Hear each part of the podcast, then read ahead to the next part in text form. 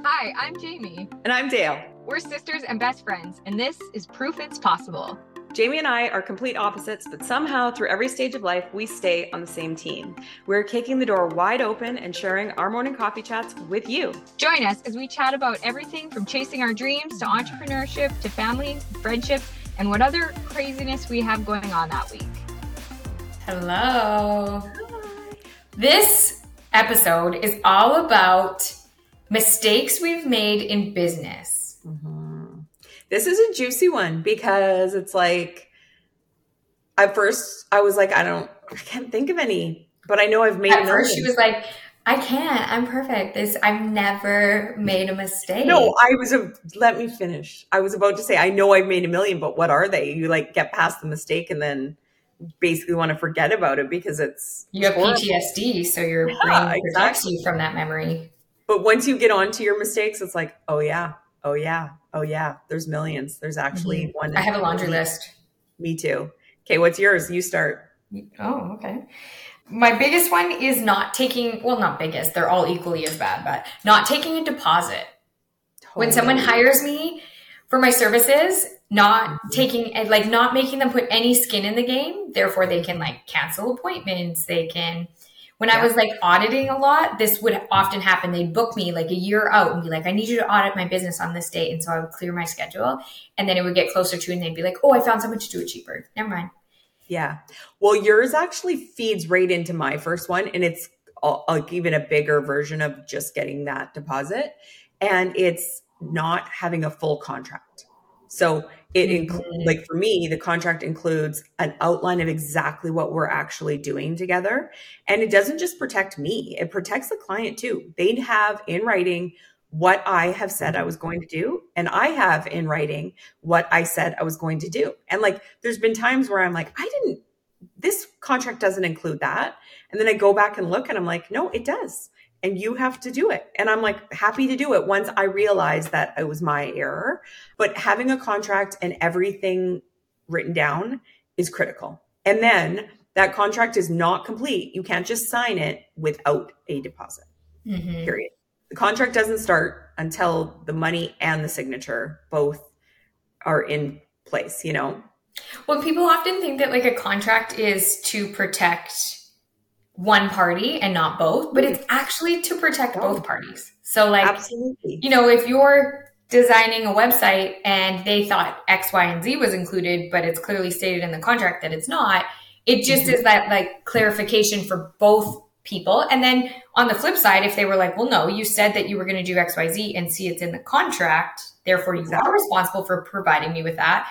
Like it's, it's to protect both parties so that you go into it like knowing exactly what the expectation is, what the service is, whatever you paid for, all mm-hmm. of the things. I, I 100% you need a contract. Well, and when we are in our own businesses, we know what we offer. We know what these things mean like you're you doing an audit like to me that's like you saying i do square dancing like i have no idea what you're doing to do an audit i have no idea what that means but if somebody told me you need an audit i'd be on the hunt for an auditor and i need you to write down what am i getting out of it what what mm-hmm. are the mm-hmm. steps you're going to be providing or details what are the expectations what's the information yeah. i need what's the yeah exactly like who how much of a role do I play in it in order to get you to be able to do the job, like mm-hmm. as the customer and all these things. So that's where a contract is crazy important. Totally. What's the what's some other ones? Oh, I have a good one.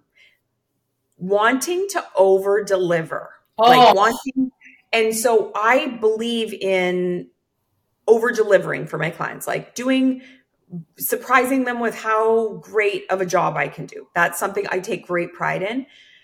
But knowing the line where I don't get resentful about providing more than I'm being compensated for, mm-hmm. providing more, you know, and what what's happened to me in the past is it's a slippery slope where I'm like, you know what? I can just do this one thing because although the bathroom wasn't included in the design, it's just a paint color. I can provide another paint color. It's okay just being like grateful for the business and wanting to work with my client.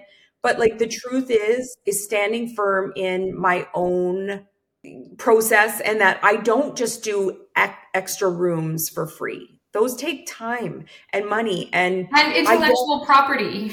Exactly. My like I feel like when you're in the service industry, people often forget that the service you're you're providing yeah is your intellectual property. It's it's no different than like going to the store and being like, "Well, I paid for a chocolate bar, therefore I'm going to take a bag of chips too." Yeah. Cuz I already paid for the chocolate bar. So that's silly. Exactly. That I wouldn't just get the chips for free. It's the same when you're offering a service like they paid for the living room and now they want the bathroom for free. Well, that's not exactly how it how it works. Totally. But and so, so I gave the wrong impression though.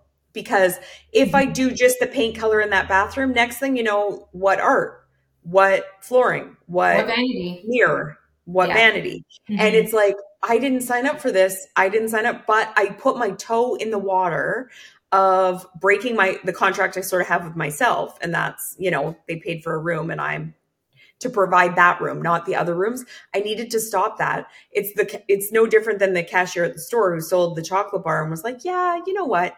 You can have the chips too." And then the next day the person comes back and is like, "Here's my chips and chocolate bar, but I'm only paying for the chocolate bar again."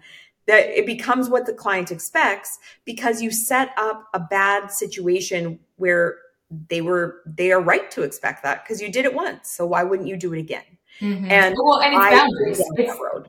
I mean, business or personal, that's how boundaries slowly erode and become new boundaries and exactly. or non-existent boundaries. Yeah, uh, totally. That's a common mistake I think people people often often do. And I think um, people pleasers do it. Like I'm a people pleaser. I'm definitely like got that as my default to just be like, "Oh, what's the big deal?" you know, I could throw that in. I could do the right thing. I could do, you know, and I have it, I framed it as this really positive thing. But, you know, six months into the project, when I'm now on to their fourth bathroom and I'm upstairs in the kids' bedrooms, I'm like, whoa, where, how did I get here? Where did this house, you know, or I've had it with clients where, I thought, oh, this person wrote me at 11 o'clock at night. I'm still up. I could write them back. Mm-hmm. And protecting your time is a hugely mm-hmm. important thing because it's like I don't really work in the evenings. I don't love working on in on the weekend either. So although I will occasionally have a Saturday morning or Sunday morning where I put in a few hours and may answer an email or a text message or something from a client, that's not my regular. So I have to be careful about that because then the client starts only writing you in the evenings because that's mm-hmm. when they're available well, and this reminds me. Th- this reminds me of like back in my auditing days. I during the like recession and things weren't great in the industry that I was working in, and they were like, "Well, could you like knock a couple hundred bucks off your day rate?" And mm-hmm. then you agree to it once, and that becomes your new normal. And Absolutely. then the next time they're like, well, you know, the industry is not great and you were here before and we're just asking you to knock a couple, you know, like 150 bucks off your day rate. And next thing you know, you're at like a quarter of what you used to get paid and you're like, yeah. how did I get here? How exactly. has this been possible? But that's what happens when you don't have strong boundaries in business and you're willing to just like do it because you kind of got bullied into it or you felt sure. like your services you know you're not standing firm in that you're worth what you're charging or your your time is valuable to you and you you need to honor the the time boundaries that you've set up for yourself such sure. a slippery slope such a slippery slope and like resentfulness is bound to follow that's absolutely mm-hmm. the other thing that i do is that i sometimes underestimate how long a project's going to take me mm-hmm. and then i'm I can get resentful in the fact that I'm like, well, I'm not even charging for this time because I made the mistake in un- underestimating how long it would take. But that's a big mistake is that like knowing and writing down how long exactly tasks take you so that the next time you go to quote a project, you know exactly what you should be charging for it. You for know, sure. these are little like thing mistakes you have to make along the way to clear up what it looks like to be in business successfully moving forward. I agree. Yeah, for sure. And especially like I'm somebody that I don't I always say that I give my price as a designer, which is not common in my industry, up front because nobody feels good about not knowing what they're going to be paying and it causes so much anxiety with my clients. And the the analogy that I use is imagine you went to the mall and you went into a store and nothing's priced but you know that if you pick up anything and take it to the till, you've already bait committed to buying it. You the time or the like for me mm-hmm. my clients not knowing how much time it's going to take me and have no frame of reference for what i am going to charge them is essentially just going into it blind right and that is stressful nobody would hire me in that situation or mm-hmm. the people that would would just really have to trust that they can afford whatever the, that bill is under any circumstances. So i find myself in the position of always having to estimate my hours and everybody's different every project's different. So sometimes you do a really good job of it and then sometimes you don't. But as the years have gone on i've really had to be like okay no this this kind of this level of service requires this many hours. This mm-hmm. level of service requires this many hours. It's going to take me this long you know and you have to get a feel for who your client is too because different clients take longer than others because of their personalities Totally. And you have to not, you have to resist the temptation to do girl math on it. Like to be like, no. well, you know what? In an ideal world, this would take me five hours. Well, in, in an ideal world is not reality, you know, like you have to assume that we're in a normal world and not an ideal world and that there's yeah. going to be some like hurdles along the way. So tack on a couple extra hours because that's more realistic. Exactly. And you'll feel better about it. You'll be happier within your clients' relationships about it. They they will only sign up if they are comfortable with your price and mm-hmm. they get mm-hmm. to know that in advance. And your ideal client is comfortable with your price. That's mm-hmm. the trick, right? Is that being super transparent from the beginning is key. The other thing I have on my list is not accepting that it's time to pivot like early on in one of our businesses, we were like, oh, it feels like we're banging our head against the wall. And it is such a fine line because it's like you do have to stand firm in whatever product or service you're selling. But at what point are you are you accepting the feedback and saying like, okay, maybe I need to adjust this a little bit. Maybe this isn't the exact fit for this industry or for my ideal client. And maybe I do need to tweak it a tiny little bit, but like insisting that you stay down the lane that you're in because you're already in that lane is a huge mistake in business. You do have to accept the feedback from the people that are going to be buying. You do. And also, you have to be willing to be, I don't know what the word is like, not humble, but not take it personally. Yeah, you can't take it personally, or you can't be like, I messed up. I had it all wrong here. This isn't the product or service that somebody wants. You have to be willing and open to listen to like what does the product or service? Am I close or is this a mm-hmm. sinking ship? You know, and really reevaluate because when you put your whole heart into something and then it doesn't go, which happens to people all the time. This is real. This is real life. This is business. Or your prices are too high or your prices are sometimes too low. Like there's such a thing as your prices being so low that people are like that she they're obviously terrible at this. They're obviously a beginner. Okay, but I will say that like the the way that marketing has gone or like I don't know what you would call it, but a lot of businesses are like, you know, charge your worth and do all this stuff. And so mm-hmm. I see it often where people are like, I want seven billion dollars for this service. I've never sold it before. I'm brand new to the game and I want all this stuff. And I'm like, yeah, doesn't everybody want seven trillion dollars for their services? But like, you gotta get realistic. But I do feel like there's a bit of like a a trend right now in the in the marketing world where people are like, don't charge a hundred bucks an hour when you're worth, you know, three thousand an hour. But you have to grow.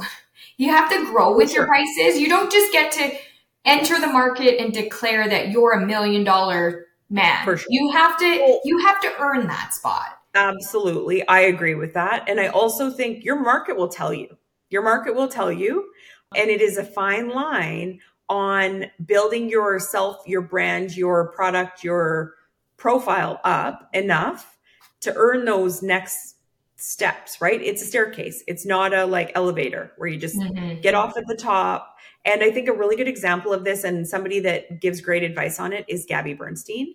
She says that when, like, for instance, with public speaking, if you would like to be a public speaker, you might have to speak for free at the beginning. Mm-hmm. And then free speaking engagements will lead to small payment engagements. And then small payment engagements will lead to medium sized payment engagement, you know, like, and you will work your way up that ladder. But you're not just going to be Brene Brown mm-hmm. and get on the stages every time you put your application in or and you're not going to get paid $50,000 per you know or a 100,000 per speech. Yeah. Per speech. Like that is something you earn, no different than anything else. And so, but I do believe that if you don't one day stop charging and or don't stop saying, "Oh, I'm I speak for free," you'll always speak for free. Totally. If you don't come up with a rate and look for paid opportunities, you'll always just be somebody that speaks for free. So mm-hmm. there's it's such a fine line of going between I deserve it all because in your heart you can feel like you deserve it all and you will get it all, but you have to work towards that goal. Mm-hmm. You have to mm-hmm. have your number in mind, have your dream thing in mind, but you also have to manage your audience. You if you want to have retreats and you found that people will pay 1500 for your retreat or 2000 for your retreat, inch it up slightly mm-hmm. if you'd like to get 2200 or inch it up but don't go straight to 10,000 mm-hmm. because your audience that you've built was really comfortable at 2000 or totally 3000 so you have to go in steps that's like the number one thing that i think is hard to digest because you look around and you see other people selling retreats for $10,000. Yeah. And you're like, well, it filled up. Like, why can't I do that? And you can, just not yet. Just mm-hmm. not until well, your like, it's kind of like Ford and Tesla, you know, like Tesla gets to charge that number because they were kind of the first to have that make and model, or, you know, that style of car, an electric vehicle that doesn't run on gasoline. And right. they get to be there. You don't get to be a beginner in the market and be like, you know, be the Ford Focus and be like, why aren't we charging 150 grand a car? Well, you're for sure two different cars and you're for two different and markets. Different marketing packages. Totally. Tesla went and marketed themselves to be something innovative, different, yeah. Unique, smart, all the things. And then Ford is just doing what Ford does, which is being steady Eddie, you know, all the things. Yeah, for sure. Okay, so um, what is your one and final like the what would you consider your biggest mistake in business or your one piece of advice you oh, want our listeners to Well, this kind of like leads into it is comparing where you're at with other people mm. and feeling down in the dumps about it. Because the thing is, just like having to build your career up and you take the steps, take the stairs, you can't look at somebody who's been on that staircase for 20 years and you're on it for a month and a half and think you're going to be at the same place and make yourself feel bad about where you're at and your progress.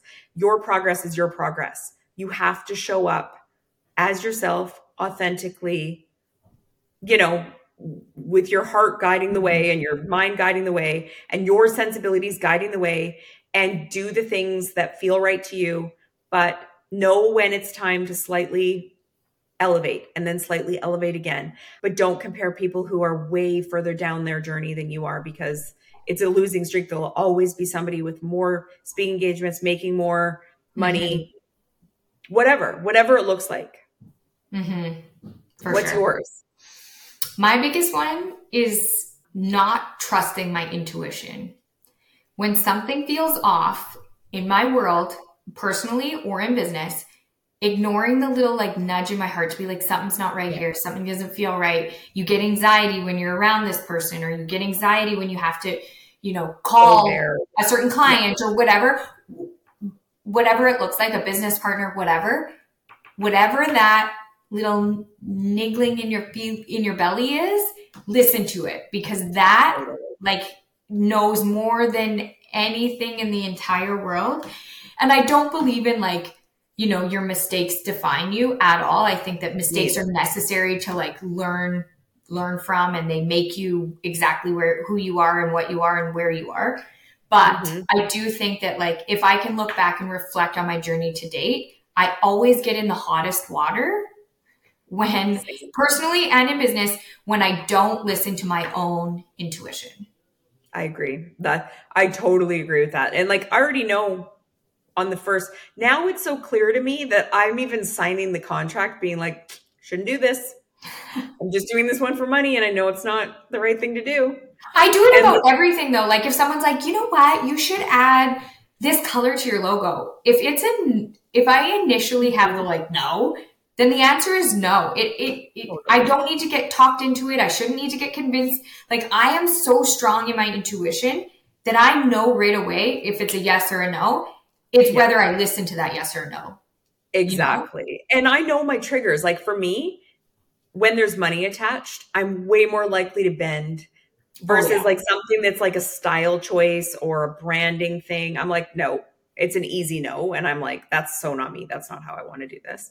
But when it's like, there's that little carrot dangling of something in it for me, like a good paid t- payday or whatever, I'm like, oh, we'll just do it one more time. Oh, same. same. And it'll be done, you know, like, yes.